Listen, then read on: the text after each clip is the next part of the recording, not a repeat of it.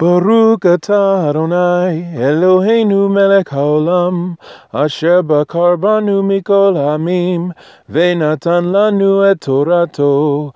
Baruch atah Adonai Noten haTorah. Amen. This week's section of the Ageret to the Romans will be chapter 1 verses 28 through 32 corresponding and correlating to Parsha Kedoshim, which is Vayikra 19, 1 through chapter 20, verse 27. I want to start off with Zohar Kedoshim 3, 16, or section 16. Zohar Kedoshim 3, section 16. Rabbi Abba taught that this portion of Kedoshim comprises the entire Torah. I want to repeat that. Rabbi Abba taught that this portion of Kedoshim comprises the entire Torah.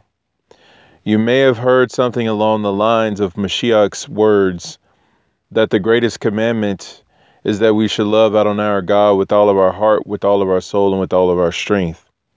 And the second is like the first you shall love your neighbor as you love yourself.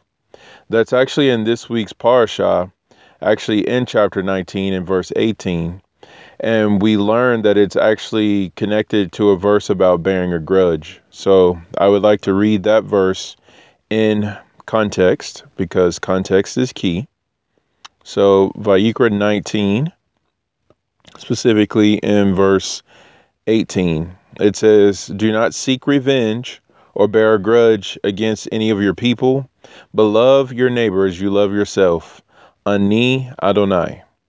And love your neighbor as you love yourself is the crux of that verse, but I would like to point out that the seal of this verse is Ani Adonai. Literally, Hashem is signing off on this that, you know, I fully endorse this.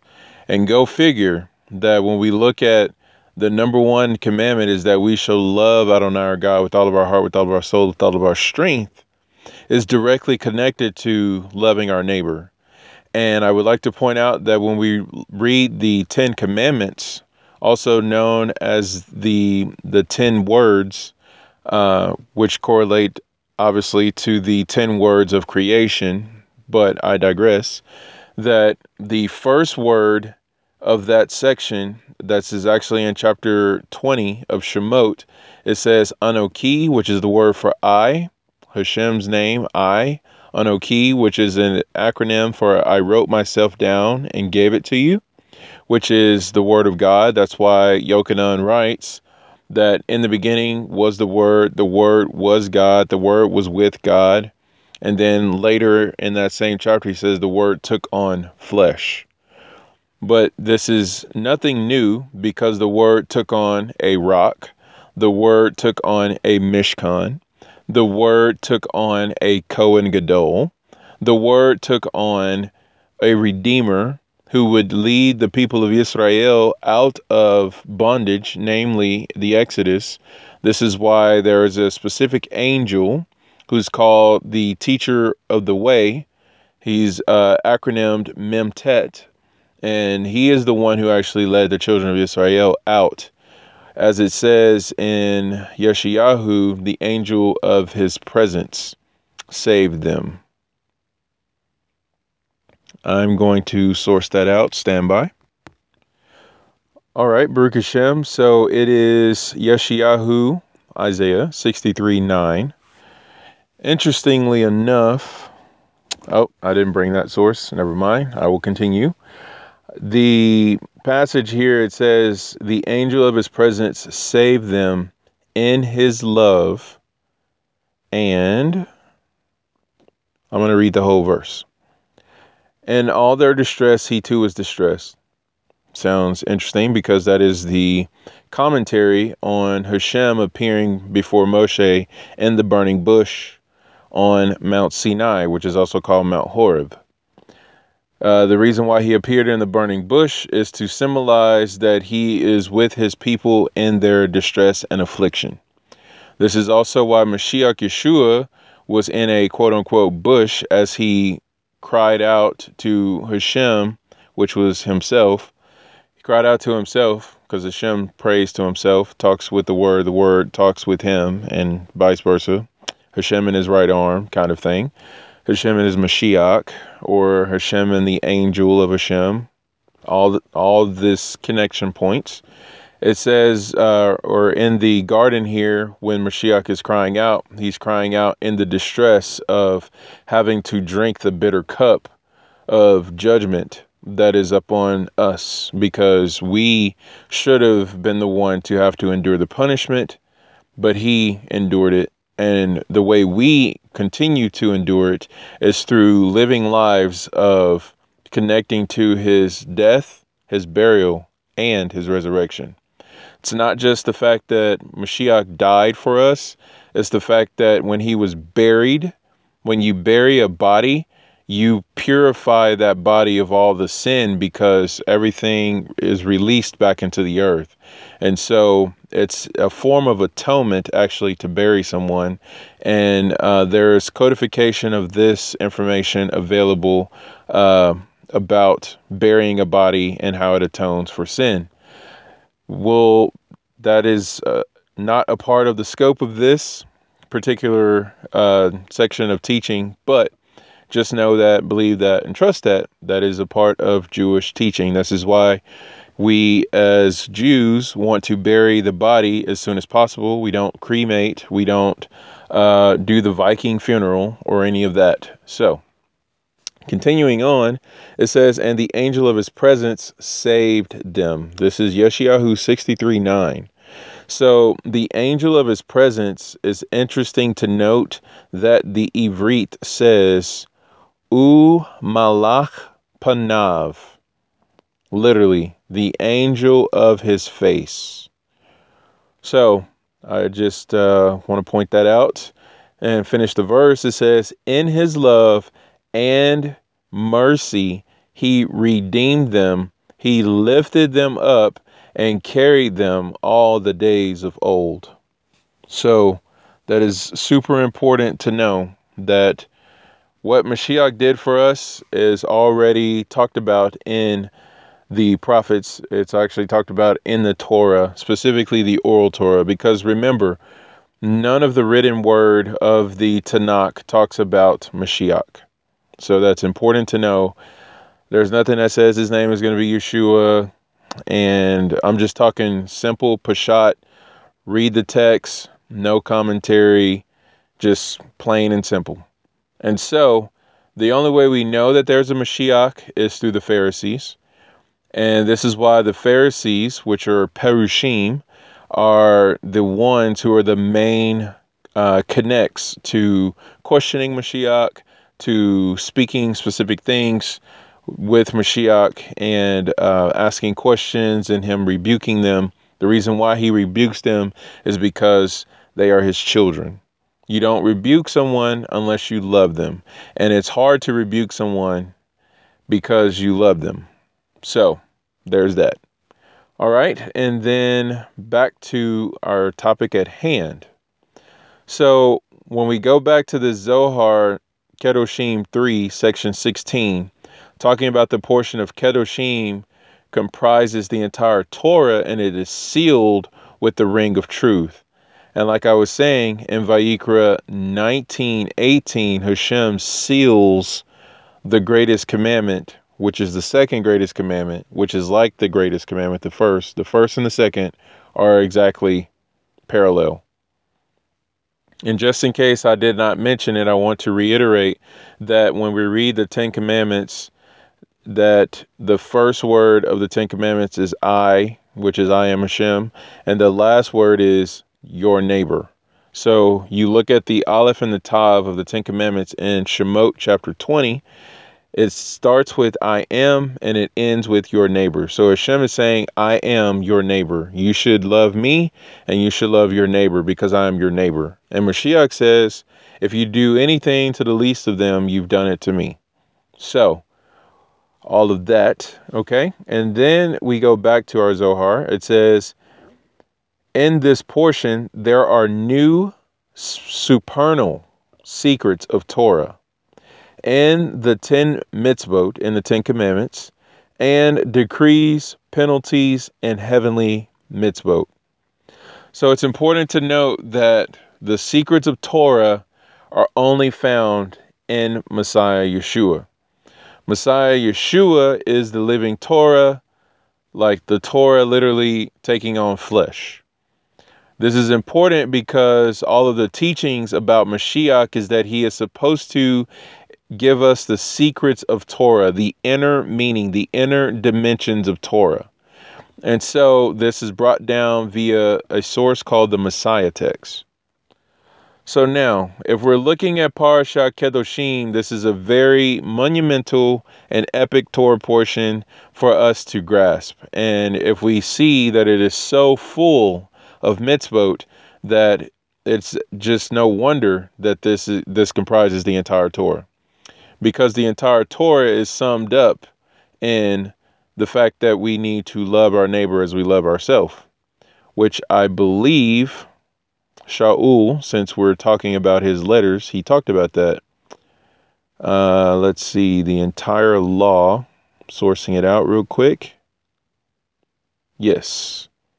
This is the entire law is summed up.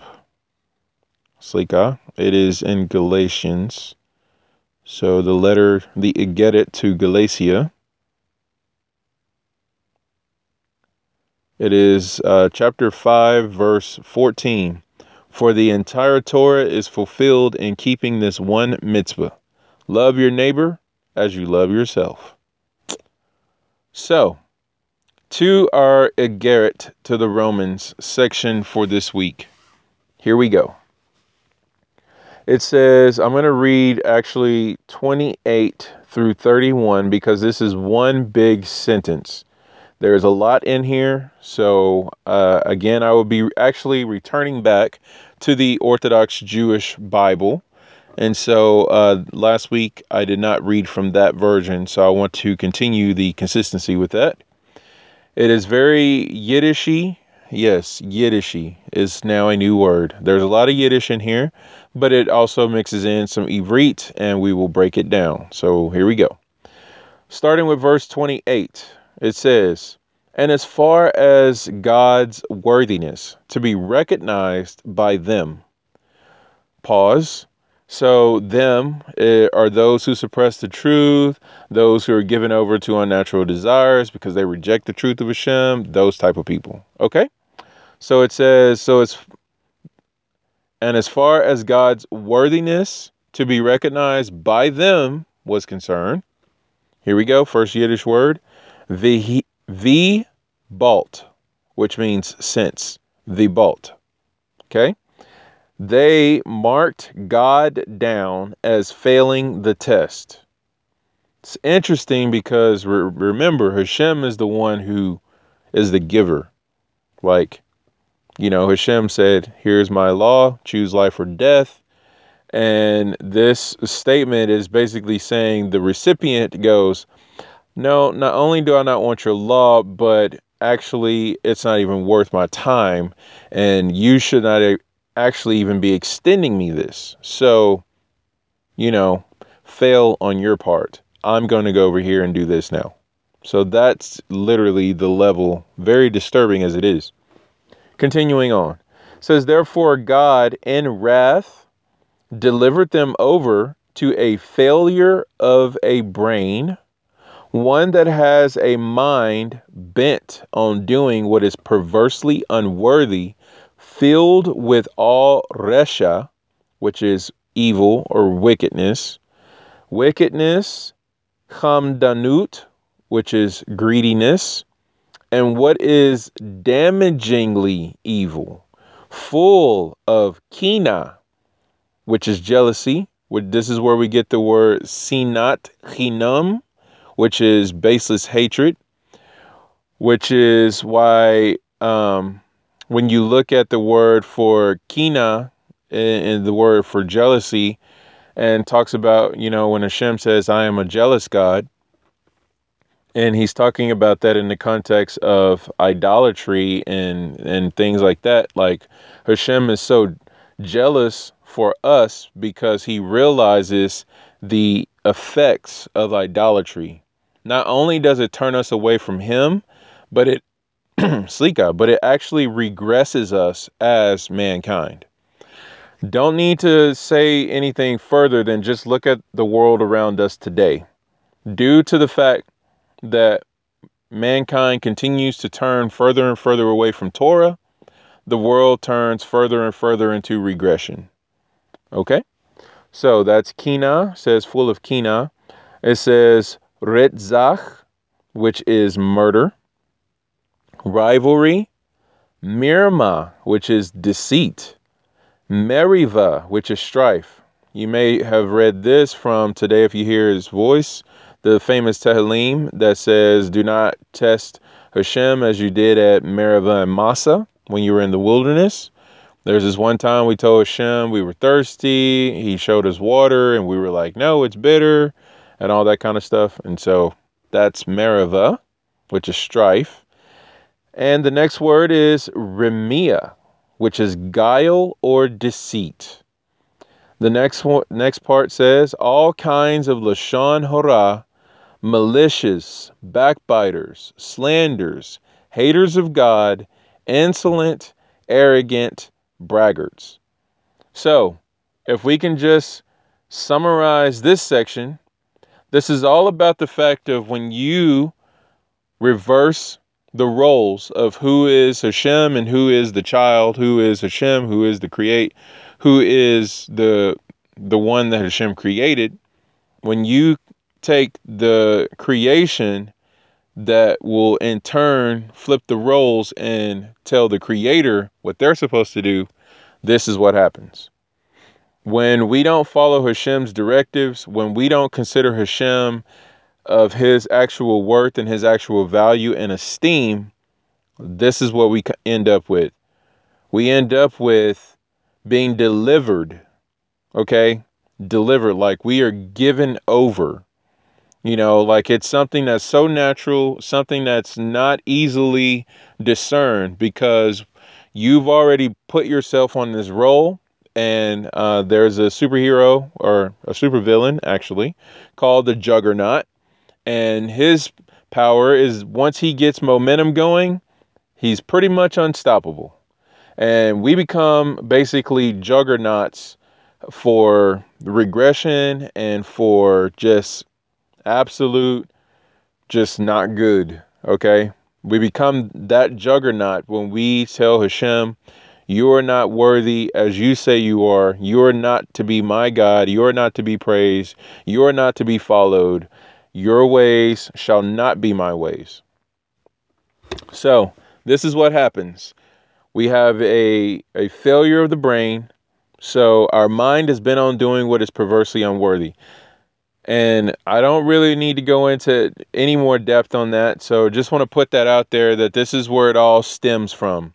Pun intended, because, you know, our brains have a stem that connects our brain to the actual rest of our body to cause things to happen. So if we sever, you know, the functioning properties of how Hashem has created us to be, i.e., the mind of Hashem, the brain of Hashem, which is the Torah, by the way, or Mashiach, because remember, the Torah became flesh because the Torah is the Word of God.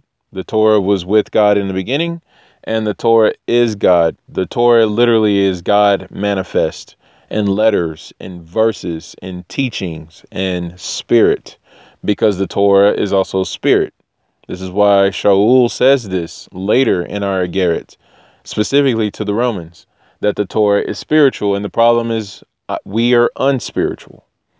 But through Mashiach Yeshua, we are delivered from that.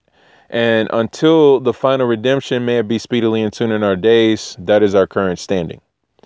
So, in the Orthodox Jewish Bible, they put a little note here that says, also see the uh, Agarit to the Romans, chapter 4, verse 2 that says, For if Abraham Avinu was ac- accounted to be Yitzdak im Hashem, set right with Hashem, righteous before Hashem, and acquitted before Hashem on the basis of ma'asim, of Gezetz, he has something to boast about, but not before Hashem.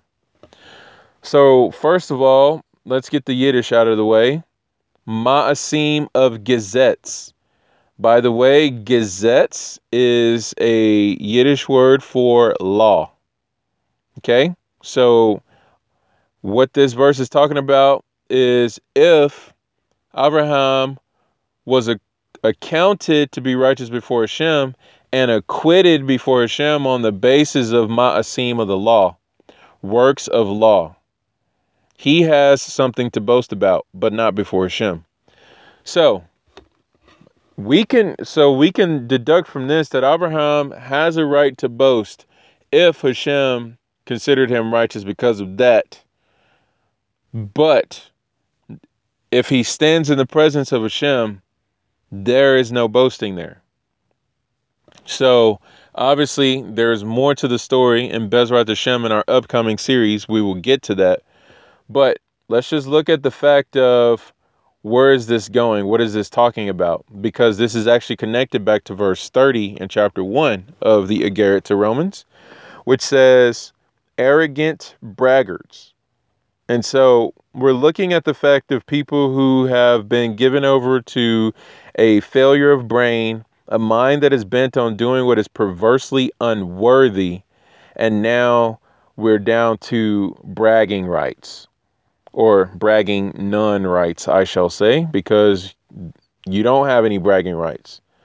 If you could have bragging rights, you'd pretty much have to be on a level above Abraham.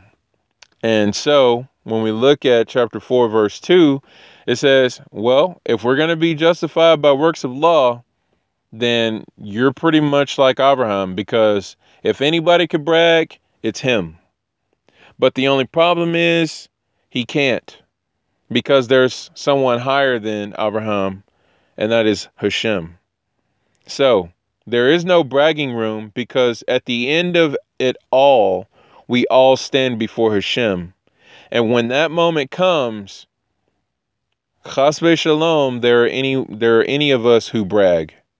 So, works of law do not give us bragging rights. So that's just important to know. And works of law are not what accounts us as righteous. Because before you do works of law, you need to be set right with Hashem. And you're being set right with Hashem only comes through the fact of you placing your amuna in Him, that He renews your heart, He renews all of who you are, and that you begin to walk in the newness of life.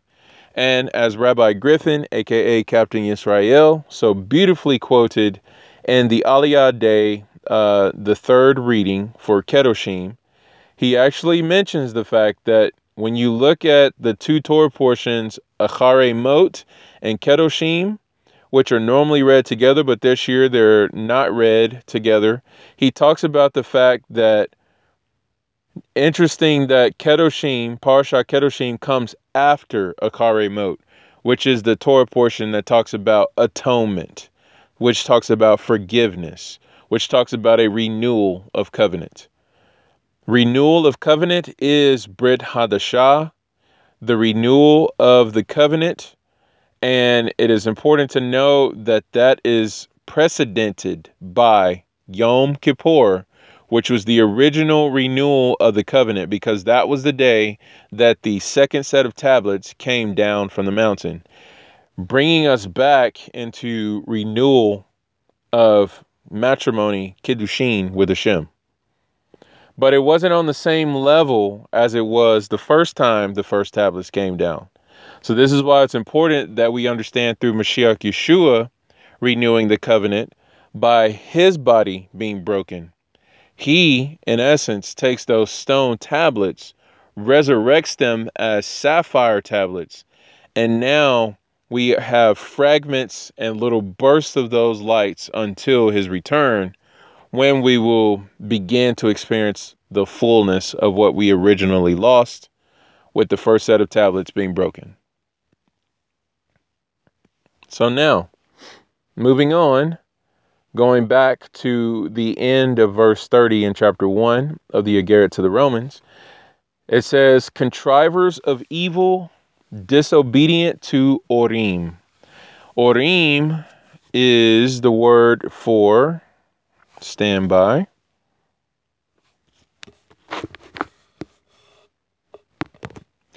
Okay, so I was wanting to pull up a little bit more on this word Horim as opposed to just tell you what it is.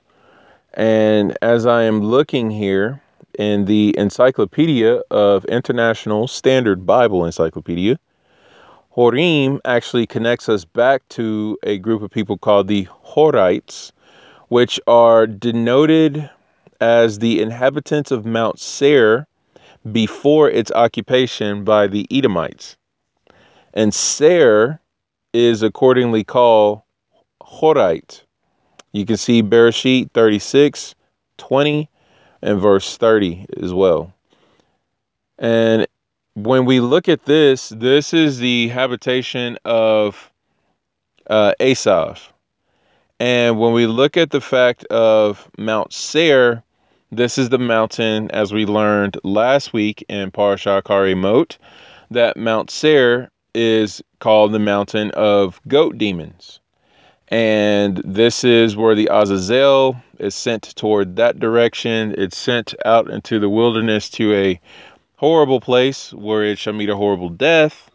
And the Azazel is the goat that is commonly called the scapegoat. And so when we look at the fact that contrivers of evil and disobedient to Horim, that is uh, a part of that connotation as well. But the other thing that's important to note that when we look at this verse as well, that this word is commonly translated as inventors or parents.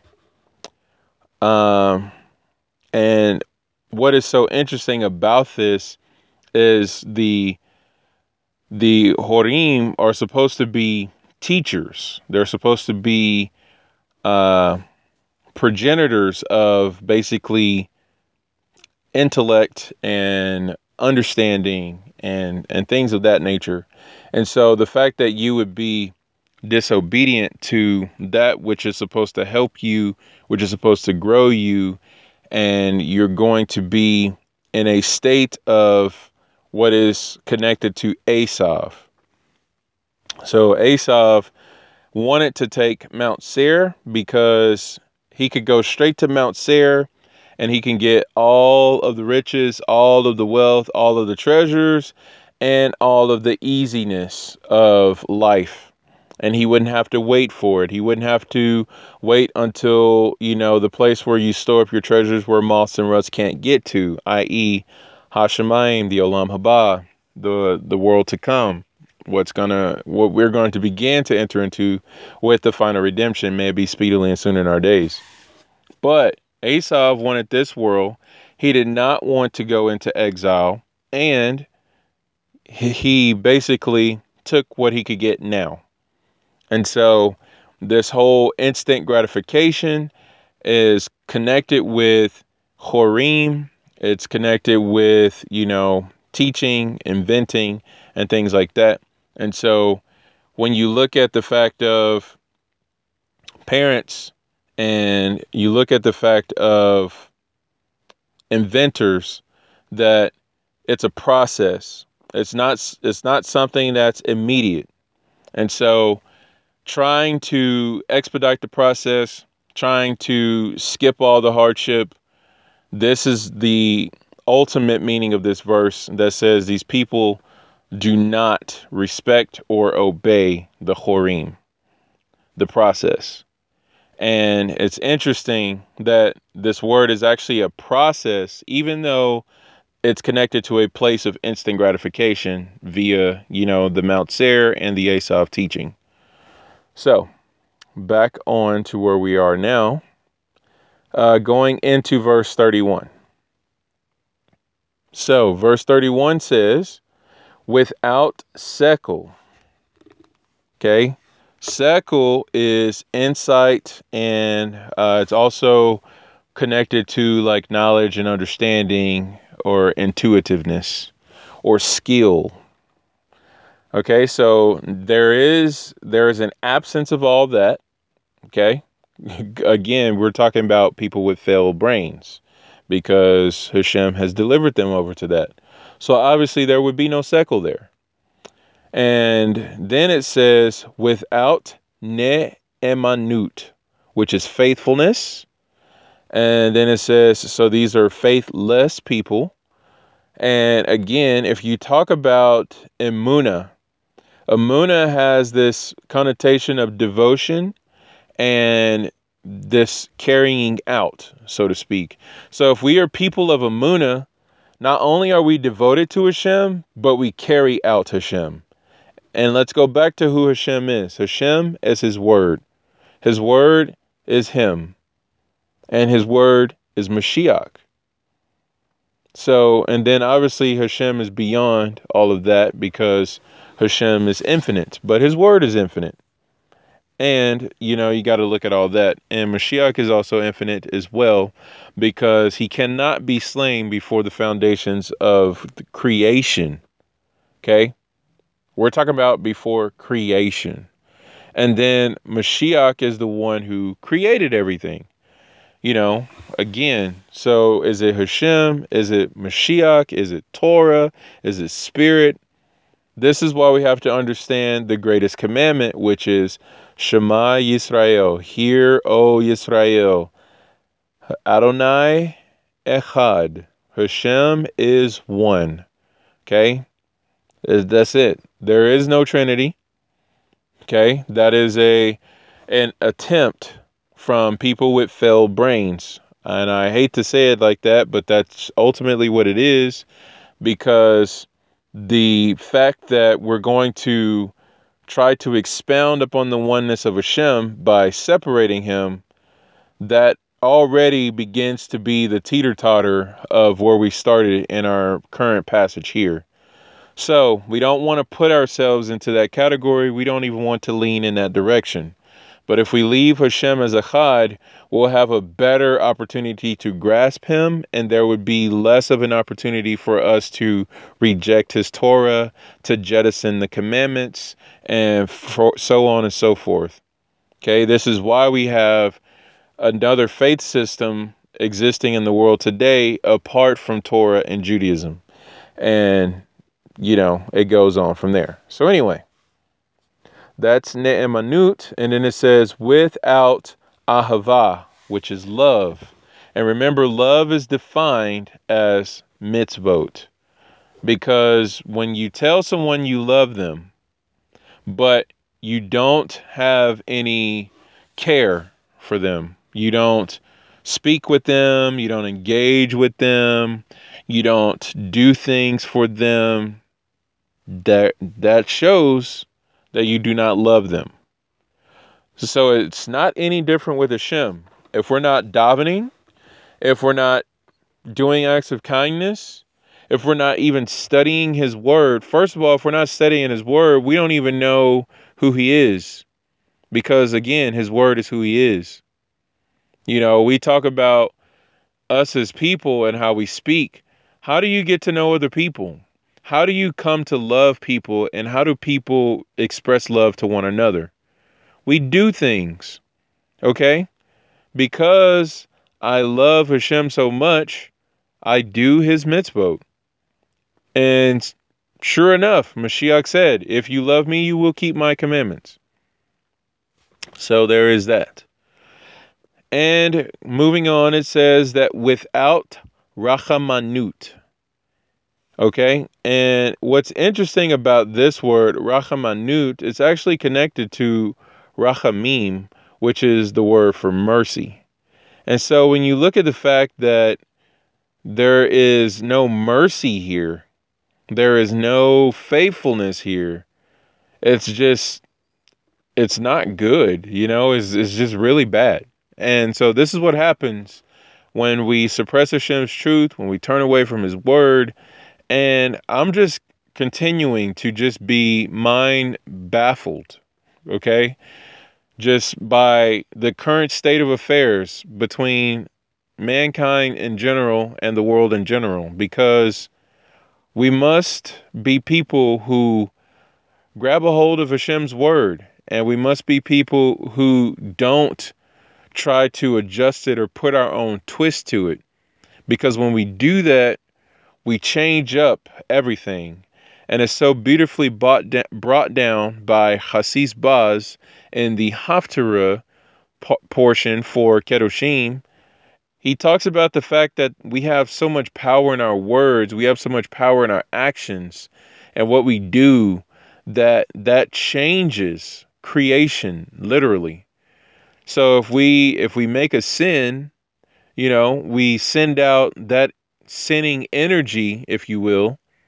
It's a it's an influence, it's a momentum or demomentum, I guess, because if you sin, it it causes a regression again. I guess regression is the word today. And so when you do that, you send out that into the to the atmosphere, and so there's brokenness. And um, interestingly enough, as, as trivial as it is and as crazy as it is because you know i just love superhero stuff because it just correlates to who we are as as believers. Which by the way did you know on the uh, 13 principles of the rambam that the 12th principle is animamim be shalema like i am believer i believe with a complete perfect faith in the coming of mashiach though he tarry or though he delay yet I still believe. That word is ma'amin, which is actually the word for used for those who were called followers of the way, as brought down in the passage of Acts. So when it talks about the people who were believers in Yeshua who held fast to the Torah, who were actually called Jews, by the way, they weren't called Christians. So that's important to note. Christian has nothing to do with being a ma'amin, a believer, follower of the way. So, those are disconnected concepts. But anyway, back to what I was saying that, you know, um, the superhero theme is truly who we have to be as believers because we have to understand that we either destroy the world or we save the world by what we say and by what we do. And also by extension of what we think, because brought down in the daily wisdom this week was talking about not being a gossip monger, which is also in Parsha Kedoshim. And the fact is, is that even if we think negatively about someone, we bring those thoughts into a reinforcement and we bring them into a manifestation in that person. So that person begins to take on not only what we say that could be negative about them, but also what we think. So I don't know about you, but I'm just saying. So in this superhero example that I'm bringing up, this is a new trailer for the Spider Man Far From Home movie. And in it, they make a little small statement that says the snap via Thanos. You know, when Thanos did his little snap thing, it caused a, I think he said it caused a hole or something in the universe or the multiverse or something like that. But anyway, it's basically referencing the fact that this little action caused a tear in the fabric of our reality. I guess it wasn't a little action then because you think the snap that yeah in and of itself is little but the results of that little thing is not little. So little thing causes a big reaction. So let's think about this with our words. And so it's important for us to understand the power of of our speech the power of our actions the power of our deeds. So moving on to our final verse verse 32. It says, Although they have known full well, I can just imagine Shaul just getting real like ethnic on this, to say the least, because I remember growing up in a home where the you know the neck would roll and the you know the body language would get all like don't test me on this what i'm about to tell you right now like complete sass like likely wouldn't believe, you know, and I could just imagine him just getting like that right now. Although they have known full well that the just requirements of Hashem, They've they've known this. They full well known the just requirements of Hashem. So this is the thing. If there is anyone ever, anyone currently, anyone existing that has ever existed, that currently exists, or that will exist, anyone that gets themselves into this place of yeah, I don't follow Torah. I have no idea what that is, and I live my own life, and I just do it like this. It's like, well, the only problem with that is you know full well the requirements of Hashem, his just Gezetz. Again, that's his law. That is that those who practice such things are b'nai mavet, which is children of death and significantly children of Thanos, I guess, the Black Order, which is funny because they were agents of destruction. So, as it would be here. So, how, how do we know full well? Well, if we go back up, we learn that nature reveals the truth of Hashem. You know, the fact that there are cycles of day and night, there are seasons, you know, uh, how animals react in nature, you know, the sights you see, the miraculous things that go on with your body, with your systems, how everything interlocks and reacts with one another, and just the the luminaries, you know, studying the solar system. You can study nature i.e., science, and you can come to find the truth of Hashem. There are boundaries. Why do we have oceans? Why do we have lakes? Why do we have rivers? And why don't we just have puddles of just, you know, big bodies of water all over what should be called land? Because Hashem has set boundaries. So that means on some level, in who we are and who what we understand to know for truth and life. Something that is real, something that is something to be hearkened to, is because we can look that life has boundaries. You know, trees only take up so much space. You know, when we're driving our car, there are certain places you're supposed to drive and you're supposed to not drive. That right there, in and of itself, is a manifestation of the truth of Hashem. If you think about how beautiful that is, that is absolutely insane and it drives me crazy. You know I had to do that.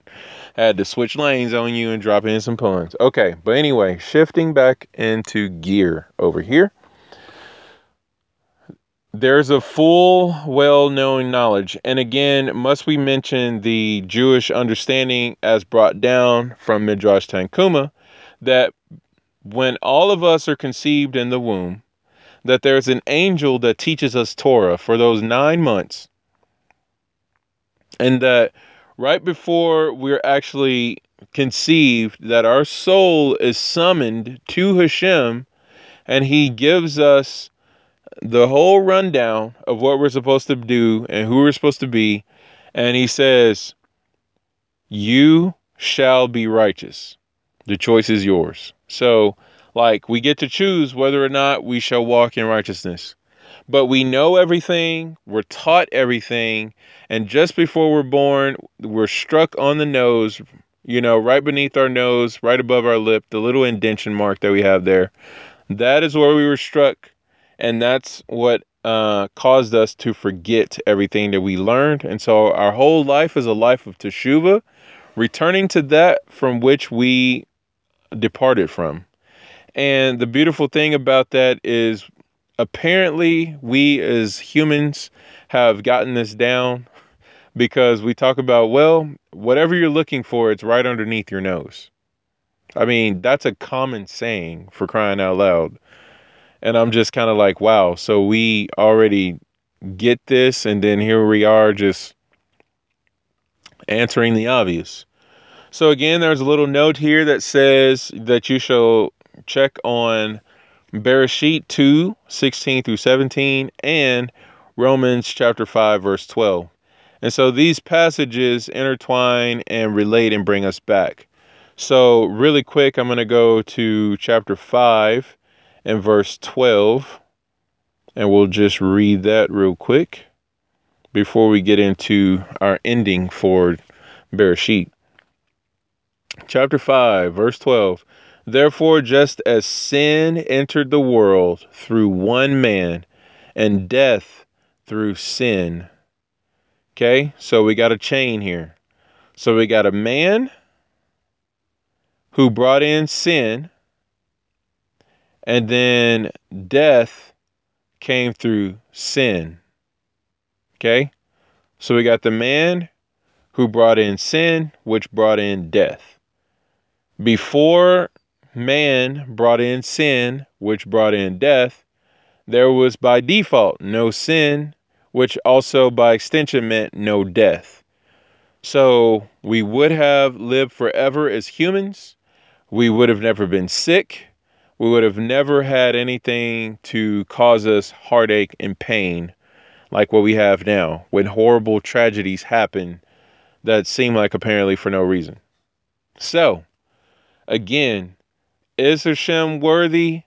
Is Hashem's truth something we should hearken to? Well, let's just say the moment we turned away from those things is the very moment that pain and heartache and sin and death entered into the world. But apart from all that, you know, everything was cool.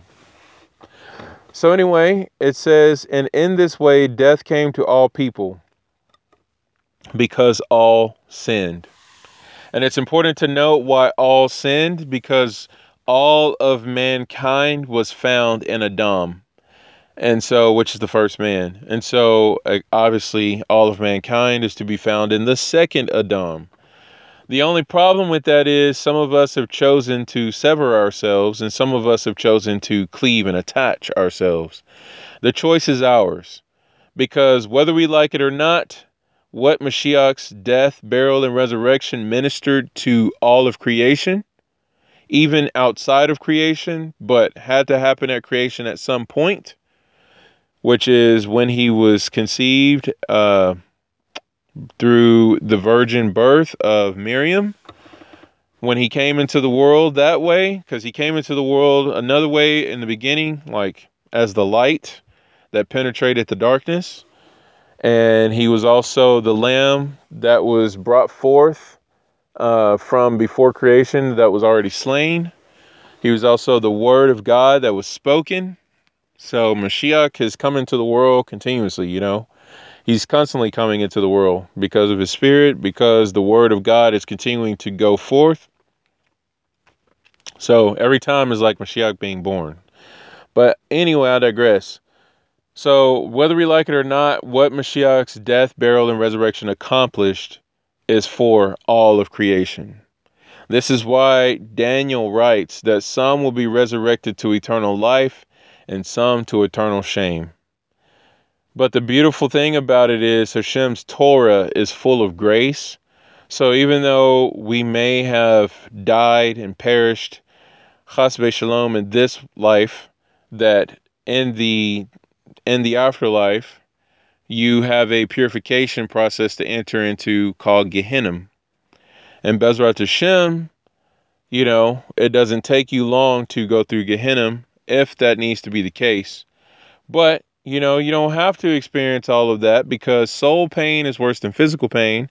And again, I talked about this extensively in the Haftarah podcast for Kedoshim with Hasis Baz and uh, you know he brought down some things about Gehenna in there and giving us a better understanding, especially the Jewish mindset, the uh, appropriate mindset and the source mindset, if you will, of where Gehenna came from, which is Gehenna is commonly known as hell. For some reason, people think that Jews don't believe in hell, which is far from the truth. So, anyway, all of that to say that we are all a part of Adam, the first one and the second one. And so we are awaiting the return of the second Adam to finish rec- the rectification process of all mankind. This is why when we're praying Baruch haba b'shem Adonai, which is blessed is he who comes in the name of Adonai, that we're not just praying it so that we can end our exile, so that we can end our hardship, so we can end our suffering, our anxiety, our pain, our just not having a temple, not being in our land, and having to continue to undergo tragedy after tragedy. We're actually praying and hastening the final redemption, not only because Hashem desires it, but because we should desire it for all mankind. We should want all mankind to know Hashem, for all of the blinders, for all of the concealment to be taken away, so that we can truly see our God, our Maker, for who He truly is, beyond all of what we know currently. Because the way we view life now is depending on, you know, are we seeing it from God's perspective or are we seeing it from our perspective? Because if we're seeing it from our perspective, then we're having to make it up as we go. But if we're seeing it from Hashem's perspective, then we're able to see through his eyes and understand how he set everything. And now we're just navigating through it. There is no making it up as it go because it's already done. He knows the end from the beginning. And so, where we are in finite time and space, trying to navigate through Hashem's word, it's already completed in his perspective. And so, what we're doing is we're just revealing, we're peeling back the concealments, if you will. This is why it's the glory for the kings to search it out. It's Hashem's desire or it's Hashem's way to conceal a thing, but it's the glory of kings to search it out. That's actually a, a proverb. So when we look at the fact of being in God's word, we're having the opportunity to unveil, if you will, the hiddenness that's in this world. Which, interestingly enough, tonight's Omer that I counted uh, is let's see here. I want to go back to it. It's two weeks and four days of the Omer, which is 18 days, uh, which is two weeks. And it talks about the fact that this world is called a garden. But the thing is, is it's not called a garden commonly. If you ask any average person, hey, you think this world is a beautiful place or do you think this world is just horrible? And it's just like, well, it's usually the the latter and not the former. But this Omer is bringing down for 18 days here. It says that the world is not a dark, sinister jungle, but a garden. And not just any garden, but God's own pleasure garden, full of beauty, wonderful fruits and fragrances, a place where God desires to be with all his essence. And how do we get to see that? How do we get past the concrete jungle, the cold, dark world? How do we get past that? We have to humble ourselves. We have to embrace the Word of God. We have to take part in the death, burial, and resurrection of Mashiach, which is what we do when we make teshuvah, which is what we do when we forsake our own path and our own will for His. So, to conclude our time here in Bereshit chapter 2, verses 16 through 17. In verse 16, it says, Adonai God commanded the man, saying, From any tree of the garden you may eat freely.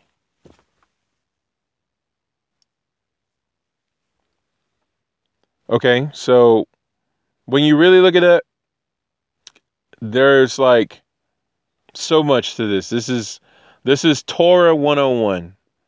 Hashem is giving a commandment right now. And he's giving a positive commandment, okay? A positive commandment far outweighs a negative commandment. If Hashem says, You shall keep the Shabbat, you shall make it holy, you shall have a holy convocation, that far outweighs a do not of any kind. Do not do this, do not do that, do not do da da da da da. You are so caught up in the fact of what you're supposed to do and what you get to do that you forget about what you're not supposed to do. So, uh, and it's interesting because uh, Rabbi Trugman brings down from the Orchard of Delights, uh, from a Parsha Achare Mot, I believe. Um, I am depending on uh, the Havenger Yovel, which is our Shomer version of Jubilee. And shouts out to her. Uh, we were in our Torah study group on Shabbat, and she brought up the fact that this was in Trugman. So somewhere in Orchard of Delights, she was bringing down the fact that Rabbi Trugman goes into about how do you observe the Shabbat and it being a determination of what your Olam Haba looks like. If you were so constricted and so sucking the life out of your Shabbat, then you're pretty much set up to be a park bench. He literally puts that in there. But if you're someone who's joyous, if you're someone who's just so excited, who's adding delight and pleasure and beautifying all the mitzvot, then you have a vibrant Olam Haba versus being a park bench.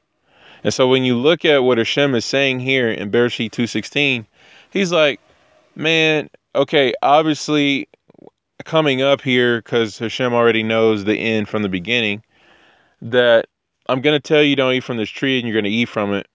But I'm not going to lead out with that. I'm actually going to lead out with something that should capture your attention, something that should inspire your heart, something that should cause you to just, you know, be filled with joy and gladness versus focusing on what you can't do and what you should stay away from. Because here's the thing if you know where danger is, then you want to know how to avoid it, I would hope. And if you knew all these other things that you could do that were not dangerous, and then there was something dangerous, but because of all these things that you knew that you could do that weren't dangerous, and if you did these things, it would keep you away from danger, wouldn't common sense say, I'm going to do all these other things because they're going to keep me from danger, and therefore I don't need to know what danger is. I don't need to go try to see what it is. I don't want to go experience it. This is the renewed Torah, by the way. This is like renewed Torah 101. If you love me, you will keep my commandments. Because we love Hashem so much, because we love Mashiach so much, that we want to do every single thing that comes out of the mouth of Hashem. Oh, wait. That's what man lives off of not by bread alone, but off every word that proceeds out of his mouth. Okay. So, anyway, if we were to eat from any tree in the garden, just imagine that. Eat from any tree in the garden. Just go for it. Okay, Hashem's giving us free reign. And then he adds in the next verse, he says, But from the tree of knowledge of good and evil you shall not eat for in the day that you eat from it, you will surely die. And this is connected back to the Iggeret to the Romans, chapter 1, verse 32, because it says that those who practice the the breaking of Hashem's law, which is sin, by the way, uh, that is First Yochanan, chapter 3, verse 4. I was going to source that out separately, but it fits so beautifully right there. So there you go. So those who practice breaking the law of Hashem, they are called the sons of Mavet, the children of Mavet, the children of death. So when you look at the fact that you will surely die when you do something Hashem told you you're not supposed to do, then you've now entered yourself into a family that is parented by death and lawlessness. Okay? So you become children of that. So, chasve shalom, that that is the case. So let's pull up and connect this back to the Parsha with Parsha Kedoshim from the Kehot Humash Hasidic Insights, the Kehot Humash, uh, Vayikra 19, 23 through 25 Hasidic Insights. It says, all of the Torah's commandments are aimed at rectifying the primordial sin. Crazy thing is, there's always this, or not always, but there is sometimes said Judaism doesn't believe in oral or original sin. And it's just like, really? Judaism don't believe that there's an original sin? Then why over here in Vayikra 19, 23 through 25, Hasidic Insights from the Kehot Humash, say that the Torah's commandments, like all of them, are aimed at rectifying the primordial sin. And it, as we go on, we're going to see that it's talking about the sin in the garden of us breaking and violating Bereshit chapter 2, chapter verses 16 and 17. Bereshit 2, 16 through 17. Because we broke that, Hashem was like, okay, here you go. Here's a Torah. Here's a written copy full of spirit. Oh, wait, you don't want it? You want a golden calf? Okay, I'm going to break this now. Okay, let's try this again. I'm going to give you a lesser version of this because I trusted you with a better copy before, but you know, you didn't want that and it also got broken. So here's this. And then Hashem is like, you know what?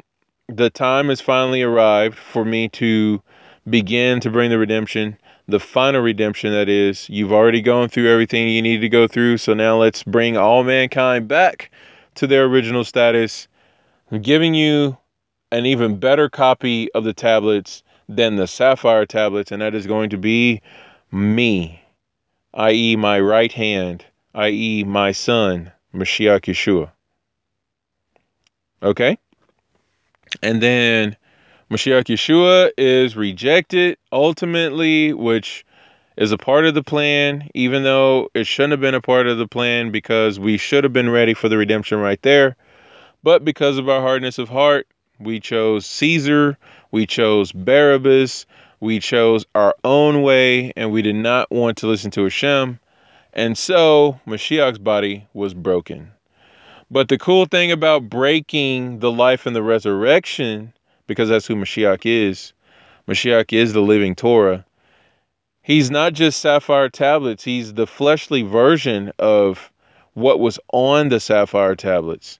What made the sapphire tablet so great and glorious is the Spirit of God.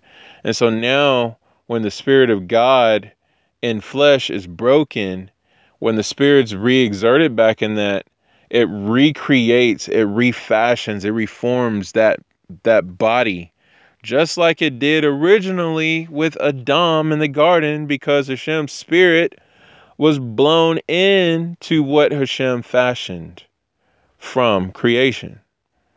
So this is the body of Mashiach. So now we have the level of Adam, and this is the second Adam, and this is Mashiach Yeshua. This is why the resurrection and the life is so powerful. This is why that's what we have to operate in. This is what we have to abide in in order for Hashem to abide in us, in order for us to uphold the Torah, in order for us to be filled with simcha, joy, and sason, gladness. All right, so going on in the Hasidic Insights, it says, but in the case of this commandment, the association is explicit. So, this is talking about the fact that we wait until the fourth year to partake of the fruit from a tree and in that fourth year, that's Kadosh Le Hashem fruit, which means you don't just eat that anywhere. You take it to the temple and you eat it either in the temple precinct or somewhere in Jerusalem.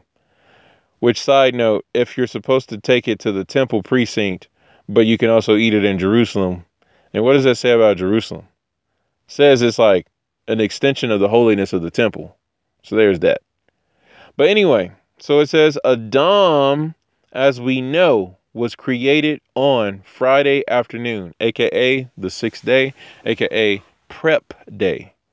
And it says, and was immediately issued his first mitzvah, not to eat from the tree of knowledge. From the perspective of the Midrash, which both differs and from and complements that of the contextual meaning of the text, this command was to remain in, in effect for only three hours until Shabbat. So, had we waited, because remember, all of us are in Adam, had we waited three hours, we would have been able to eat from this tree. So, if we would just take three hours, could we not just take one hour? I mean, three hours. I mean, one hour. Because Yeshua said, Could you not stay awake with me for one hour? Mashiach is like, Guys, I desire to bring the redemption so much that you don't even have to do three hours. Just do one. Just give me just give me something. And and I'll take that and I'll just take it over the top. If you go back to the podcast from the Achare Mot, Torah to Basora podcast, we go into this whole beautiful thing about Teshuvah and how Hashem really helps us with Teshuvah on Teshuvah, really takes our merits over the top and turns our former transgressions into merits. Like it's it's this whole just amazing epic dropkick of information. But I digress. So when we look at the fact that if we would have just spent three hours eating from everything else, I mean, how big is Gan Eden anyway? I'm pretty sure if you tried to eat from everything in the garden, it would take you at least three hours. Hopefully. But I don't know. Maybe that's just me being super hopeful. But I would love to think that if I had three hours to do what Hashem said I could do, then Bezrat Hashem, I would do that. But the only problem is, is we have this thing within us that we want to be curious, we want to seek other things, and the moment we knock Hashem off the throne, which is just so crazy to think about. Like, how do you knock Hashem off the throne? Because Hashem cannot be dethroned, you know? But it's like, well, in your life, He can because you have a choice if you're going to be righteous or not. If you're going to follow His way, Hashem will let you. He'll let you live life on your own terms. He will. And we just have to know that. So, it says that, um, okay, so if we would have waited only three hours until the Shabbat, at which time Adam was to use this fruit to sanctify the Shabbat. This was Kadosh Le Hashem fruit that was supposed to be used in the fourth hour. So now we see here as the um, Hasidic insight is going to bring down. I'm just going to go ahead and skip to that part. Says, in order to rectify the sin of refusing to wait three hours, we're required to wait three years. Before we partake of the of any tree fruit, by treating the fourth year fruit in holy manner, eating it in the holy city of Jerusalem as an act of praise to God, we rectify the fact that Adam did not first taste the fruit as part of the sanctification of the Shabbat.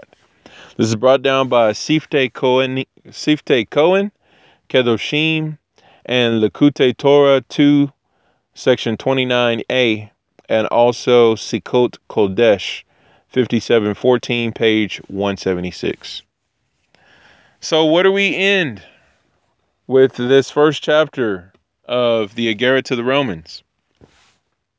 Well, we end with the simple fact of this that Hashem has allowed this section to be given to us and Shaul penned this writing, and he's talking to this congregation of of new believers who are new ma'amin. Okay, they're followers of the way. They learned about Mashiach. They learned about Torah from the Shabbat that Kepha gave such an amazing drash at. Because remember, how did this Agarit get there? It got there by the hands of a of a Eshet Chayil named Phoebe, who was in Corinth with Shaul at some point. They crossed paths. He was like, Hey, I heard you're going towards Rome. Can you please drop this off with those believers over there? Because I'm going to make my way there and I want to have this word delivered to them. So he introduces himself and then he goes into what his message is, what his obligation is, and then he goes into the fact that there are issues and discrepancies with people in the world and with not embracing what Hashem is so blatantly placed before us. Just like Hashem so blatantly placed before us Torah, life, goodness, blessing, and we rejected it. So Shaul is opening up the Agarit to the Romans, chapter 1, given that whole backdrop. So, I started with the Zohar and I want to end with the Zohar. And I want to connect it actually to Mishle 14 or Mishle 4, verse 18, which is Proverbs. So the Zohar section is going to be Kedoshim 23, section 134, which says, What is the difference between a path and a way? A way And and yes, think about Mashiach saying, "I'm the way, the truth, and the life." And then there there's a way that seems right to man, but in the end it leads to death. And Hashem is the one who makes a path in the wilderness where there is not currently, you know, a path. Okay? So think about all those different verses. All your ways and all your path verses. Okay? Um so yeah. There's another proverb that talks about path and things like that. So think about that one too. Okay. So what's the difference? A way, which is derech, implies a way that all the feet of people tread. So again, remember I said that we're all in Mashiach Yeshua, whether we like it or not. It's just, are we cleaving to him or are we rejecting him? So there's that. So the thing is, is we're all supposed to walk in Torah. We're all supposed to walk in Mashiach. We're all supposed to walk in the Spirit. We're all supposed to walk in Hashem. That sounds like the Aleinu prayer that we pray every day, at least three times a day. So that's what a way is. And then it says a path, which is orach, okay, by the way, which has connotations of light, okay, because or is light. And it says a path is a recently opened path and has not been trodden long by many people. This is like narrow is the path and few find it kind of thing. Okay, an emphasis on the few find it because in order to see light, you have to want it, you have to desire it, you have to also not reject it when it's shown to you. Because, truth be told, that when you share your Torah with people, observance, you know, prayers, insights, teachings, that's all you shining light. And when people go, oh, not that law stuff or, you know, all that, any of those rejections that you get, few are finding this path now because they've now cut off that uh, that opportunity, that entry point, if you will. So the path can bring you into the way is basically where this is going. But I digress and I continue here. It says, About this path does the verse say, But the path of just men is like the gleam of sunlight that shines ever more brightly until the height of noonday. Enter in Mishle chapter 4, verse 18 says, The path of the righteous is like the glow of sunlight, growing brighter until high noon. Sunlight is a metaphor for Torah scholars. Sunlight is a metaphor for Torah scholars. Okay, so we're called children of the light. So what does that mean? We're supposed to be Torah scholars. How do you be a Torah scholar? Get acquainted with Mashiach Yeshua. Learn him, yoke with him, learn of him. Conform your life to his lifestyle. Do what he taught us. Be who he modeled for us. That's how you become a Torah scholar. If you're a follower of Mashiach like that, I guarantee you, you will be a Torah scholar because people are going to be like, What yeshiva did you go to? And you're going to be like, Yeshua. And they're going to be like, You went to Salvation Yeshiva? Yes, you're correct. Yeshua Yeshiva. But anyway, it says, So whose growth in Torah is continued, continuous. This is why we have to abide in Mashiach and he abides in us because we, being like Torah scholars, metaphorically a, uh, a sunlight, uh, and we have to grow because, you know, in order for sunlight to be shown into the world, it starts just before dawn. You get a little bit of light, a little bit of glow. Then it rises, it rises, increases, increases. And that's how your Torah study is, by the way. You can't take this all on at once. The way you can take it all on at once is by saying Shema Yisrael and loving your neighbors, you love yourself, because that is the entire Torah. But you grow in that and you embrace all the mitzvot. You learn how to eat kosher, and then you eat kosher as you're learning. And then you learn how to keep the Shabbat. Well, you should do that. You should do the Shabbat as soon as possible because that's just, just what you should do. So, as much as you can, enter into the Shabbat and then so on and so forth. So it says, like the day that grows brighter from dawn to, to noon. That's from the Metzudot. It says, the sages in Bereshit Rabbah 66 4 teach that the righteous suffer in this world. Okay, if you want to walk in righteousness, get ready for some suffering. Just saying. It says, but enjoy tranquility in the next. The beautiful thing about us suffering because we desire righteousness and we want to walk in it, we hunger and thirst for it, is that what it's going to be 120 years, maybe, you know, uh, if some of us are really blessed and highly favored, or it's going to be, you know, 20 some years, 40 years, 50, 60, 80, I don't know. Who knows? Because none of us know when we're going to die. But it's not forever that we're going to be in this form. It's not forever that we were going to be in exile, by the way, because I don't know about you, but I'm praying that the redemption comes before more of us die. So I would love for us to not have to die and for Mashiach to show up, for the third temple to be rebuilt, and for us to be brought out of our current exile. That would be great. That'd be the best way to do it. I mean, obviously that's just my thinking, but that's also my heart and my prayer. So Hashem, may you send Mashiach speedily and soon. Baruch haba Hashem Adonai. We are ready. Okay, so that we're going to suffer in this world, but we're going to have tranquility in the next.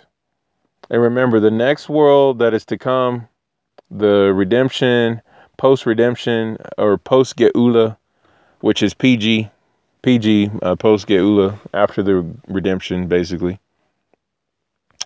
Uh, it says that there will be tranquility. So if you think about that, it's a long time.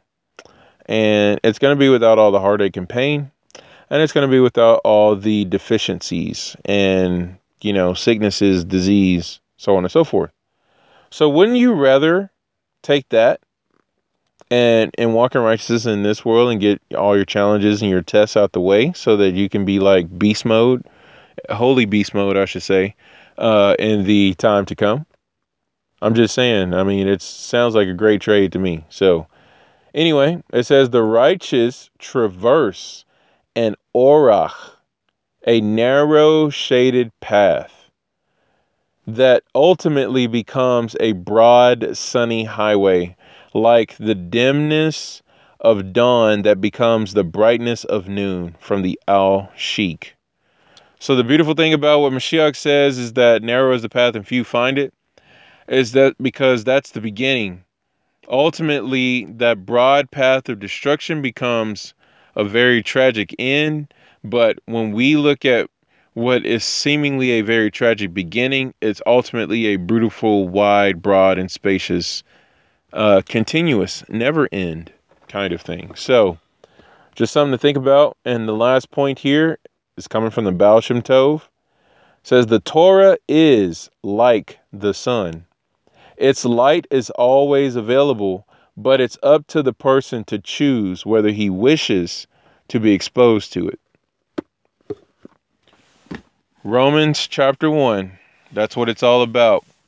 Here are the facts. And here's the person who gave us the facts, Shaul, sourcing stuff out, Jewish liturgy. And we have a choice to make. And so as we head into chapter 2, let us remember that we shall traverse the narrow path. And as Parshat Kedoshim is uh, being studied this week, may you continue to glean deeper, beautiful, wonderful insights from the Torah of Hashem. What do we know? What do we know? Baruch haba b'shem Adonai. Baruch atah Adonai, Eloheinu melech haolam, asher natan lanu Torat emet, v'chaye olam nata betochenu. Baruch atah Adonai, noten haTorah. Amen.